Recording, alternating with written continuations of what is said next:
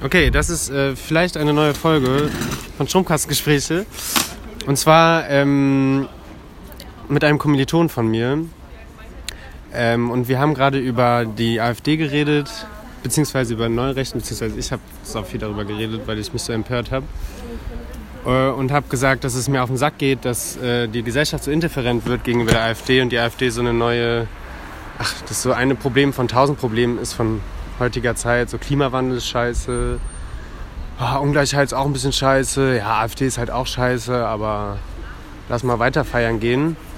Ähm, was ich auch gut finde, feiern, by the way, aber halt mich kotzt diese Indifferenz an. Und dann habe ich gesagt, dass äh, man so lange drüber reden muss, bis der kleine Mann oder die kleine Frau, aber vor allen Dingen der kleine Mann ähm, ähm, äh, da ein Bewusstsein dafür hat, dass AfD einfach Nazis sind, die neuen Nazis. Äh, wenn man sich ihre Schlussfolgerungen durchdenkt und nachdenkt. Ähm, und dann hat mein Kommilitone gesagt, das ist Gramsci. nicht Gramsci, sondern Gramsci. Ja. Und was hat Gramsci gesagt? Das weiß ich nämlich echt nicht mehr. Äh, Gramsci hat gesagt, dass ähm, Wer war Gramsci überhaupt? Gramsci war ein Marxist und war mal Vorsitzender der italienischen kommunistischen Partei. so in den 20er, 30er Jahren und dann haben ihn die Faschisten in den Knast gesperrt. Also, wie hieß der nochmal? Ähm, Antonio Gramsci, An- Der Faschist hieß Mussolini. Mussolini. Ähm, und hat, er hat sich die Frage gestellt, warum die proletarische Revolution in Russland erfolgreich war, aber nicht im Zentral- oder Westeuropa. Obwohl ganz objektiv Ah, ja, nach genau. der Analyse der damaligen Kommunisten die, äh, die Bedingungen für die Revolution eigentlich in Russland nicht gegeben waren, dafür aber in Zentraleuropa. Da war die Industrie so weit entwickelt, da gab es irgendwie ein st- starkes Proletariat, das sich in Parteien und Gewerkschaften vereinigt hat. In Russland gab es das alles nicht so stark, sondern es war unterentwickelt. das war ein. Bauernstaat, ne? War hauptsächlich ein Bauernstaat, Und genau. kein Arbeiterstaat. Und sie haben sich gefragt, warum hat denn die... Äh, du hast mir vorher doch Ach, geklaut. scheiße, ich hab Ähm, warum hat denn die Revolution da geklappt und nicht hier? Und er hat dann die These aufgestellt, dass es kein Eroberungskrieg ist, die proletarische Revolution, sondern ein Stellungskrieg. Weil sozusagen nicht nur die, die staatliche Gewalt geschlagen werden muss, sondern das Ganze eben auch auf einer kulturellen Ebene stattfindet. Und da gibt es dann seinen Begriff der Hegemonie. Und die Idee des Stellungskrieges ist, dass es sozusagen auch einen Kampf um den Alltagsverstand der Leute geht und wie sie, ähm, wie sie ihre eigene Lage deuten und wie sie das einordnen und auf welche Seite sie sich stellen. Und das ist sozusagen Welchen auch, Sündbock die auch dann anschlachten. das auch. Ne?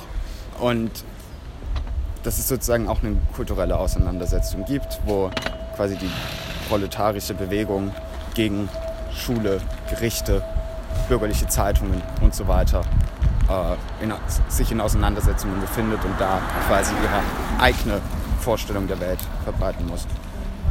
Aber du hast gerade, was hast du gerade gesagt? Das ist kein Stellungs... Nee, das Es ist kein Eroberungskrieg, wie, wie es Lenin gemacht hat. Was in hat den, Lenin gemacht? Der hat das Winterpalais gestürmt, die Übergangsregierung äh, ja, Enthauptet? enthauptet äh, und die Staatsgewalt übernommen. Also Und diese Eroberung funktioniert in Westeuropa nicht, sagt Gramsci. Denn hier gibt es irgendwie die Zivilgesellschaft, ähm, die quasi äh, um die auch gekämpft werden muss. Und diese Zivilgesellschaft war eben in Russland auch unterentwickelt. Genau. Und ich meine, einige Leute in Russland haben erst Jahre nach der Revolution mitbekommen, dass die Revolution passiert ist. In Petersburg, St. Petersburg. ne? Das ist, das ist spannend, weil Russland auch so ein zentralistischer Staat ist. Und so, äh, da gibt es ja flächenmäßig riesig und die Eliten bündeln sich nur in Moskau und, und St. Petersburg. Ja, genau. Und Leningrad vielleicht noch. Das war St. Petersburg. Echt? Ja. Stalingrad. Nee. Was Stalingrad nochmal? Stalingrad war was anderes. Das war das, wo die Deutschen alle gekillt wurden ja, genau. und da vorn sind. Ja, das war was anderes. Aber Wie heißt es jetzt? Stalingrad? keine Ahnung. Putingrad. Ich weiß es nicht. Ach krass, und Gramsci, und das ist spannend, weil Gramsci äh, sagt es ja aus der, also hinsichtlich des, des Sozialismus so, ähm, also hinsichtlich der Idee, wie man, wie man diese Idee, äh, jetzt mal ganz amateurhaft gesagt, irgendwie unter die Leute bringt. Aber das, seine Idee kann man ja auch für andere Sachen benutzen. Und zwar Ja. generell diese Idee von Zivilgesellschaft mit ins Boot holen, oder? ist jetzt die Bottomline von Gramsci. Ja, aber ich glaube, dass man da in gewisser Weise aufpassen muss, dass man Gramsci nicht entleert, weil es bei ihm... Wie die Neurechten. Ja, die lesen den ja auch. Ja. Und die finden den ja auch äh, toll. Und Warum finden die das den eigentlich anzueignen.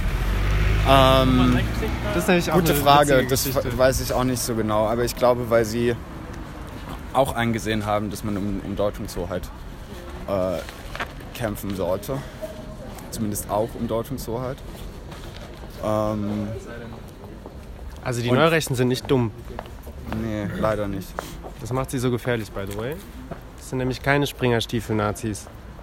Also die auch, aber das ist das Fußvolk. Und der Kopf der Neurechten, der macht mir Angst. Krass, ja. Und ähm, Ja, und dann, ja, Gramsci hat in gewisser Weise den, den Staat als sozusagen das Kampffeld erweitert. Er spricht dann auch vom integralen Staat.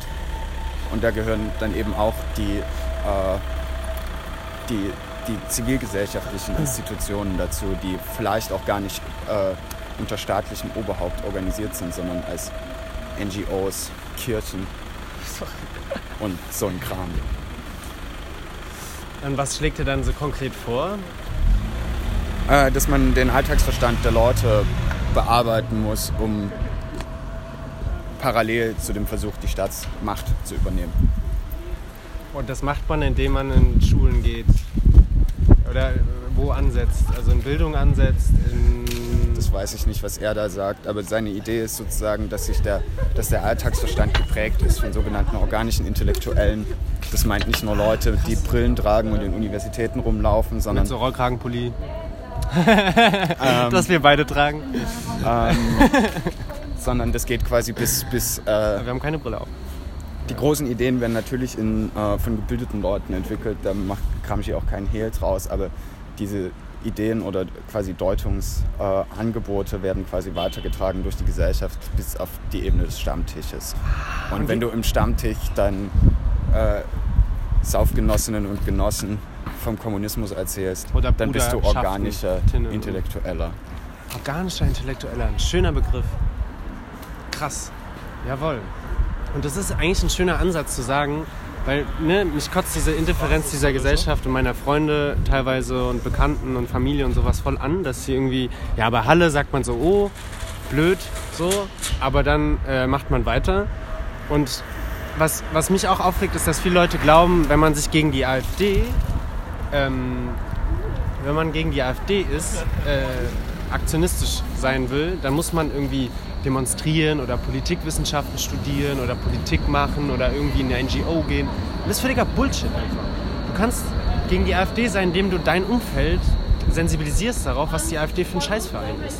Und zwar nicht, indem du sagst, dass es alles Nazis sind, was sie de facto sind, sondern indem du wirklich sachlich argumentierst, guck dir das Parteiprogramm an und guck dir diesen Punkt an, guck dir ähm, die bestimmte Literatur dazu an, die auch leicht verdaulich ist. Die muss nicht irgendeine wissenschaftliche Literatur sein. Es gibt ganz viele, wie heißt die Stiftung?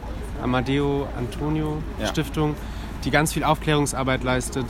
Ähm, und da kann man einfach sensibilisieren und den kleinen Mann und die kleine Frau, vor allen Dingen aber den kleinen Mann, weil witzigerweise ist auch so ein, na gut, das ist ein anderes Thema, aber dass die kleinen Menschen, und das meine ich nicht abwerten, wirklich nicht abwerten, ich meine, ich benutze bewusst dieses, dieses Wort kleiner Mann, weil damit jeder weiß, was gemeint ist, ähm, darauf einfach sensibilisiert ist. Ich habe nämlich gestern auch bei Spiegel so einen Artikel gelesen, eine Reportage im Zeit, nee, in der Zeit, im Zeitmagazin, ähm, wo jemand äh, Thüringen-Menschen befragt hat, warum sie die AfD gewählt hat.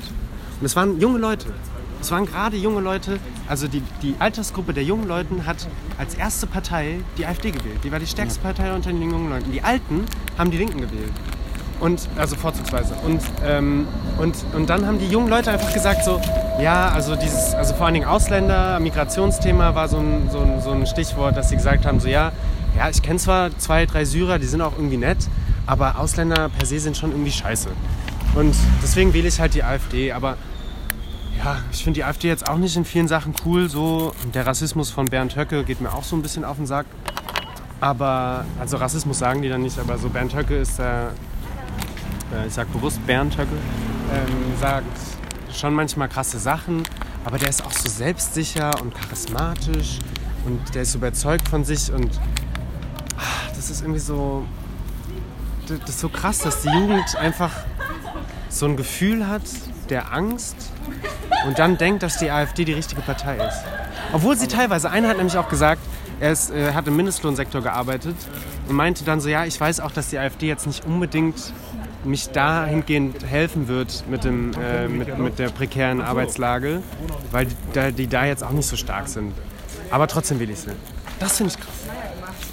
Ja, das ist tatsächlich sehr äh, wichtig und ich glaube, bei diesem ganzen äh, Hegemonie- und Deutungshoheit-Diskurs ver vergisst man dann auch schnell diese, äh, die, die Frage danach, warum sozusagen die rechten Bewegungen in ganz Europa eigentlich ähm, gerade jetzt den Aufschwung haben und dass das kein Zufall ist, dass das genau jetzt passiert. Und ich glaube, man muss da eben auch in die äh, in die materiellen Grundlagen davon gehen, warum diese Parteien sich überhaupt etablieren konnten und wa warum sie eben auch gewählt werden.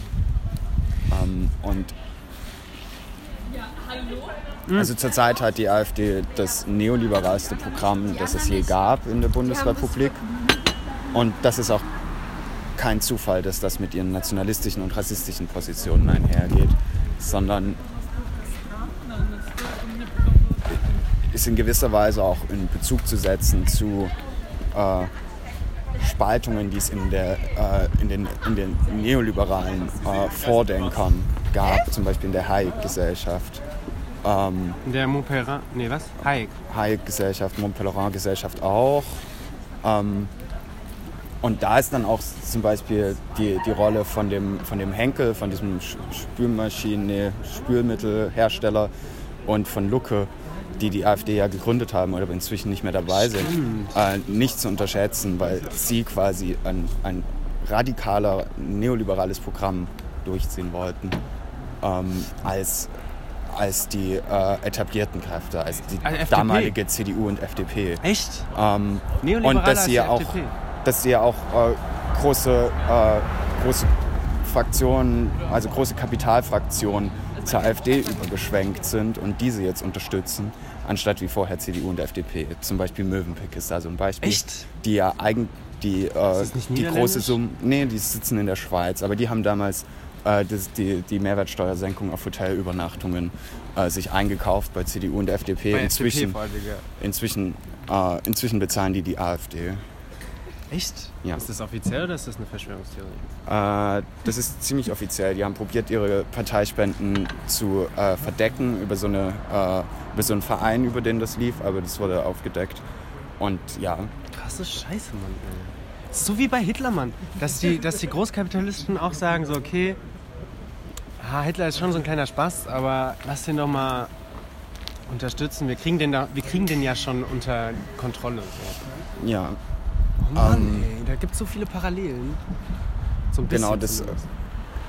ja, ich glaube, das ist aber quasi äh, äh, in gewisser Weise nicht nur mit dem Faschismus gleichzusetzen, sondern das war schon immer äh, quasi der Modus, in dem äh, neue äh, ökonomische äh, Projekte irgendwie als Hegemonieprojekte gesetzt werden sollten. Also auch, auch beim Aufstieg des Neoliberalismus lief es ja so, dass ein, ein Teil der Kapitale, vor allem das internationalisierte Kapital und das Finanzkapital, keinen Bock mehr auf diese ganze keynesianistische Politik und diese Sozialpartnerschaft hatten, wo man irgendwie sau viel Geld für Löhne abdrücken muss und dann quasi ihre große Privatisierungs- und äh, Lohnkostensenkungsprogramm irgendwie mithilfe der EU-Institutionen äh, mithilfe von äh, bestimmten Parteien durchgezogen haben.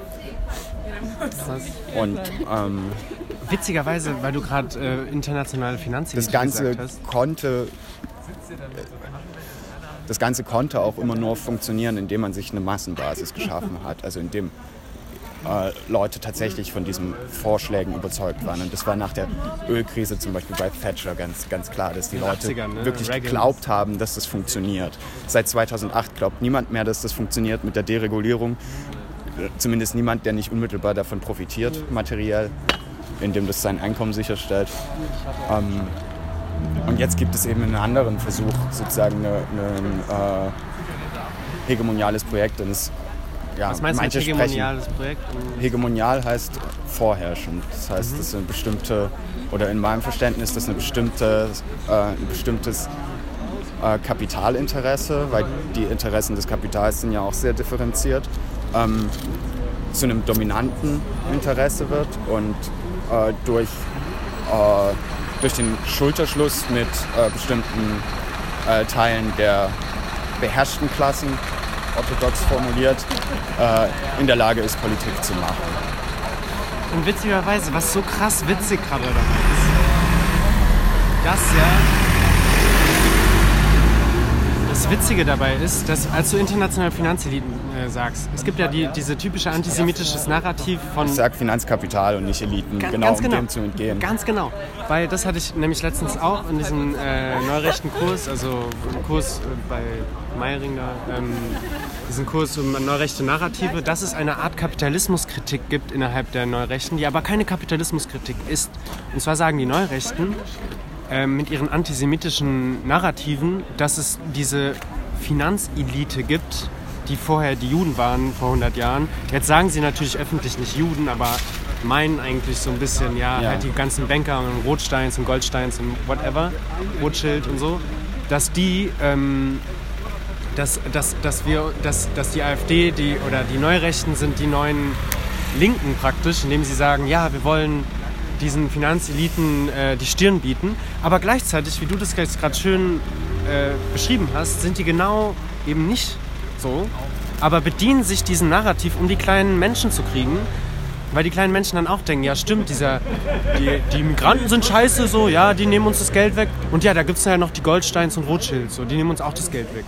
Und das ist doch so perfide, oder? Ja, ja, das ist auf, auf jeden Fall perfide, aber Und so bräuchte noch ein bisschen genauere Untersuchung, weil die AfD zum Beispiel zumindest in ihrem Programm äh, sowas eigentlich nicht bedient, ähm, sondern Kapitalismuskritik. ja oder so eine, so eine sozusagen Finanzmarktsektor, äh, Pseudokapitalismus. Finanzmarktsektorkritik irgendwie. Ähm, sondern dass eher nur einzelne Abgeordnete sind. Während sozusagen dieses Bild davon, dass man das produktive Kapital und das Finanzkapital voneinander trennt, eigentlich aus dem Nationalsozialismus kommt. Ja. Der hat auch vorhin im Podcast mitge mitgesprochen. Du Ja, nimmst mehrere am Tag auf. Nee, nee, äh, letzte Woche. Letzte Vor zwei Woche. Wochen. Vor zwei Wochen. Sorry. Also ja, diese, diese Teilung äh, gab es schon im Nationalsozialismus. Schon die NSDAP hat äh, zwischen dem raffenden und dem schaffenden Kapital unterschieden. Und das zieht sich ja auch bis heute. Zum Beispiel in diesem äh, Film Pretty Woman geht es auch genau darum, dass dieser, äh, dieser Typ, der irgendwie Unternehmen aufkauft, um sie zuzumachen und damit Geld verdient, am Ende sagt, ich baue jetzt Schiffe für die Army und das ist dann quasi seine moralische Wendung und jetzt ist er quasi ein guter Kapitalist und kein böser Kapitalist mehr. Ähm, also das zieht sich auch in der Popkultur und im Alltagsverständnis der Leute durch und Warte mal, wird hab natürlich grad- von rechts ganz äh, aggressiv bedient. Nochmal, kannst du es wiederholen? Ich habe gerade nicht zugehört. Richtig. Ich war gerade Was wegen, genau? Äh, das mit dem Popkultur und äh, Naja, diese, diese äh, Trennung von äh, quasi dem Finanzkapital und dem industriellen Kapital, die ist sehr alt. Die äh, gab es auch schon im, bei der NSDAP, die sich gegen das raffende Kapital, also die Juden gestellt haben, aber das schaffende Kapital, also Krupp und Volkswagen und so weiter, ganz, ganz pralle fanden. Und, und diese, diese Trennung zieht sich auch bis heute im Alltagsverstand durch. Natürlich nicht mit den Vernichtungsfantasien, die irgendwie damit äh, ursprünglich einhergingen, aber sozusagen als, äh, als eine Erklärung der Welt. Das raffende Kapital und das schaffende Kapital. Genau, und das. Schaffende ist gut Deutsch. Da kann man quasi, die, die, das gehört zur Volksgemeinschaft und das Raffende ist halt jüdisch, kosmopolit, das gehört nicht zur Volksgemeinschaft, das muss man äh, quasi bekämpfen. Krass, ey. Ähm, und das übersieht natürlich, äh, wie äh, die, also wie, wie sozusagen, ja, beides eben Kapital ist und wie Natürlich. beides aufeinander angewiesen ist. Natürlich. Auch wenn wir in den äh, spätestens seit den 80er Jahren in einer vom Finanzkapital dominierten Gesellschaft leben. Also Absolut. Apple und Siemens machen mehr Geld auf den Finanzmärkten als mit den Sachen, die sie produzieren. Und kaufen teilweise ihre eigenen fucking Aktien zurück, damit ihre Aktionäre wiederum die wieder teuer abstoßen können. Das ist. Ah, und das beißt sich vor allen Dingen selber, diese dumme, angebotsorientierte und komplett finanzmarktlogische Wirtschaft beißt sich ja selber voll in den Schwanz irgendwann. Nee, ist das ein Ausdruck? Äh, schafft sich selber sein Grab. Ja, aber das macht der Kapitalismus eh, wenn wir nach, Ja, mit, Marx, mit Marx gehen. Ähm, Und also insofern ist auch so, sozusagen die, der, der Weg auf die Finanzmärkte einfach nur eine Reaktion des, äh, des, des also eine, eine, eine Flucht von Kapital auf die Finanzmärkte, weil es im produktiven Sektor nicht mehr äh, äh, profitabel angelegt werden kann. Boah, spannend, ey.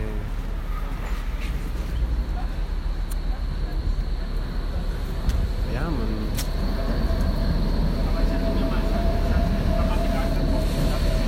Und es ist so wichtig, solche Narrative aufzudecken und, und publik zu machen, einfach zu sagen, hey Leute, nein, die AfD ist nicht für die kleinen Menschen, die gebeutelt werden von dem System. Und also Migranten erst, also Migranten ist jetzt, übernehme ich selber den Duktus, äh, äh, äh, Immigranten, ähm, äh, äh, äh, Leute, die von außen, ah, jetzt weiß ich gar nicht mehr, wie ich die nennen soll, um nicht AfD-Rhetorik zu reproduzieren, ähm, Ausländer. Ethisch nicht Deutsche. Ich weiß auch nicht, wie man. Also die, das ist ja auch der Witz, dass sie ja auch nicht so genau wissen, wen sie meinen. Ja. Ähm, Bio-Deutsch. Aber das meinen nicht sie ja auch autochtone Deutsche. Nicht Ich ich weiß autochtone. nicht. Ja. Ähm, Ja, und da bedient sich dann die CDU wieder auch der Rhetorik der deutschen Leitkultur, der CSU. Wo ich mir auch denke, was the fuck versteht ihr unter deutscher fucking Leitkultur? Ist es ein Genozid zu organisieren? Ist es, äh, ist es, ist es äh, Kartoffeln zu essen, die noch nicht mal aus Deutschland kommen, sondern ursprünglich aus Südamerika? Ist es, ähm, ist es, ist es weiß zu sein und, und blond und so einen Seitenscheitel zu haben? Äh, was, was, heißt, was heißt Leitkultur? Das ist, was ist das für ein Begriff? Das ist ein Nazi-Begriff in meinen Augen. ja, es ist auf jeden, ist auf jeden Fall ein deutscher Leitkultur. unterbestimmter Begriff. Und wer bedient sich dem? Nicht die AfD, sondern Horst Seehofer. Ja, natürlich. Aber ich meine, die, die rechten Tendenzen der CDU waren schon immer stark. Also äh, Wolfgang Schäuble hat auch in den 90ern mal bei so einer Burschenschaft gesprochen und da gemeint, äh, dass, dass er sich weigert, von Ostdeutschland zu reden, weil wir ja alle wissen, dass das weiter im Osten liegt als die ehemalige DDR. Nee. Nee. Nee. Hat er nicht. Doch, es war Anfang der 90er. Da war das gerade en vogue oder so. Und Schäuble hatte Angst, dass, es, dass sich eine rechte Partei, also eine Partei rechts von der CDU etablieren könnte. Das war ja schon immer die Rechts Angst. der DDR. Das war ja schon immer die Angst der CDU.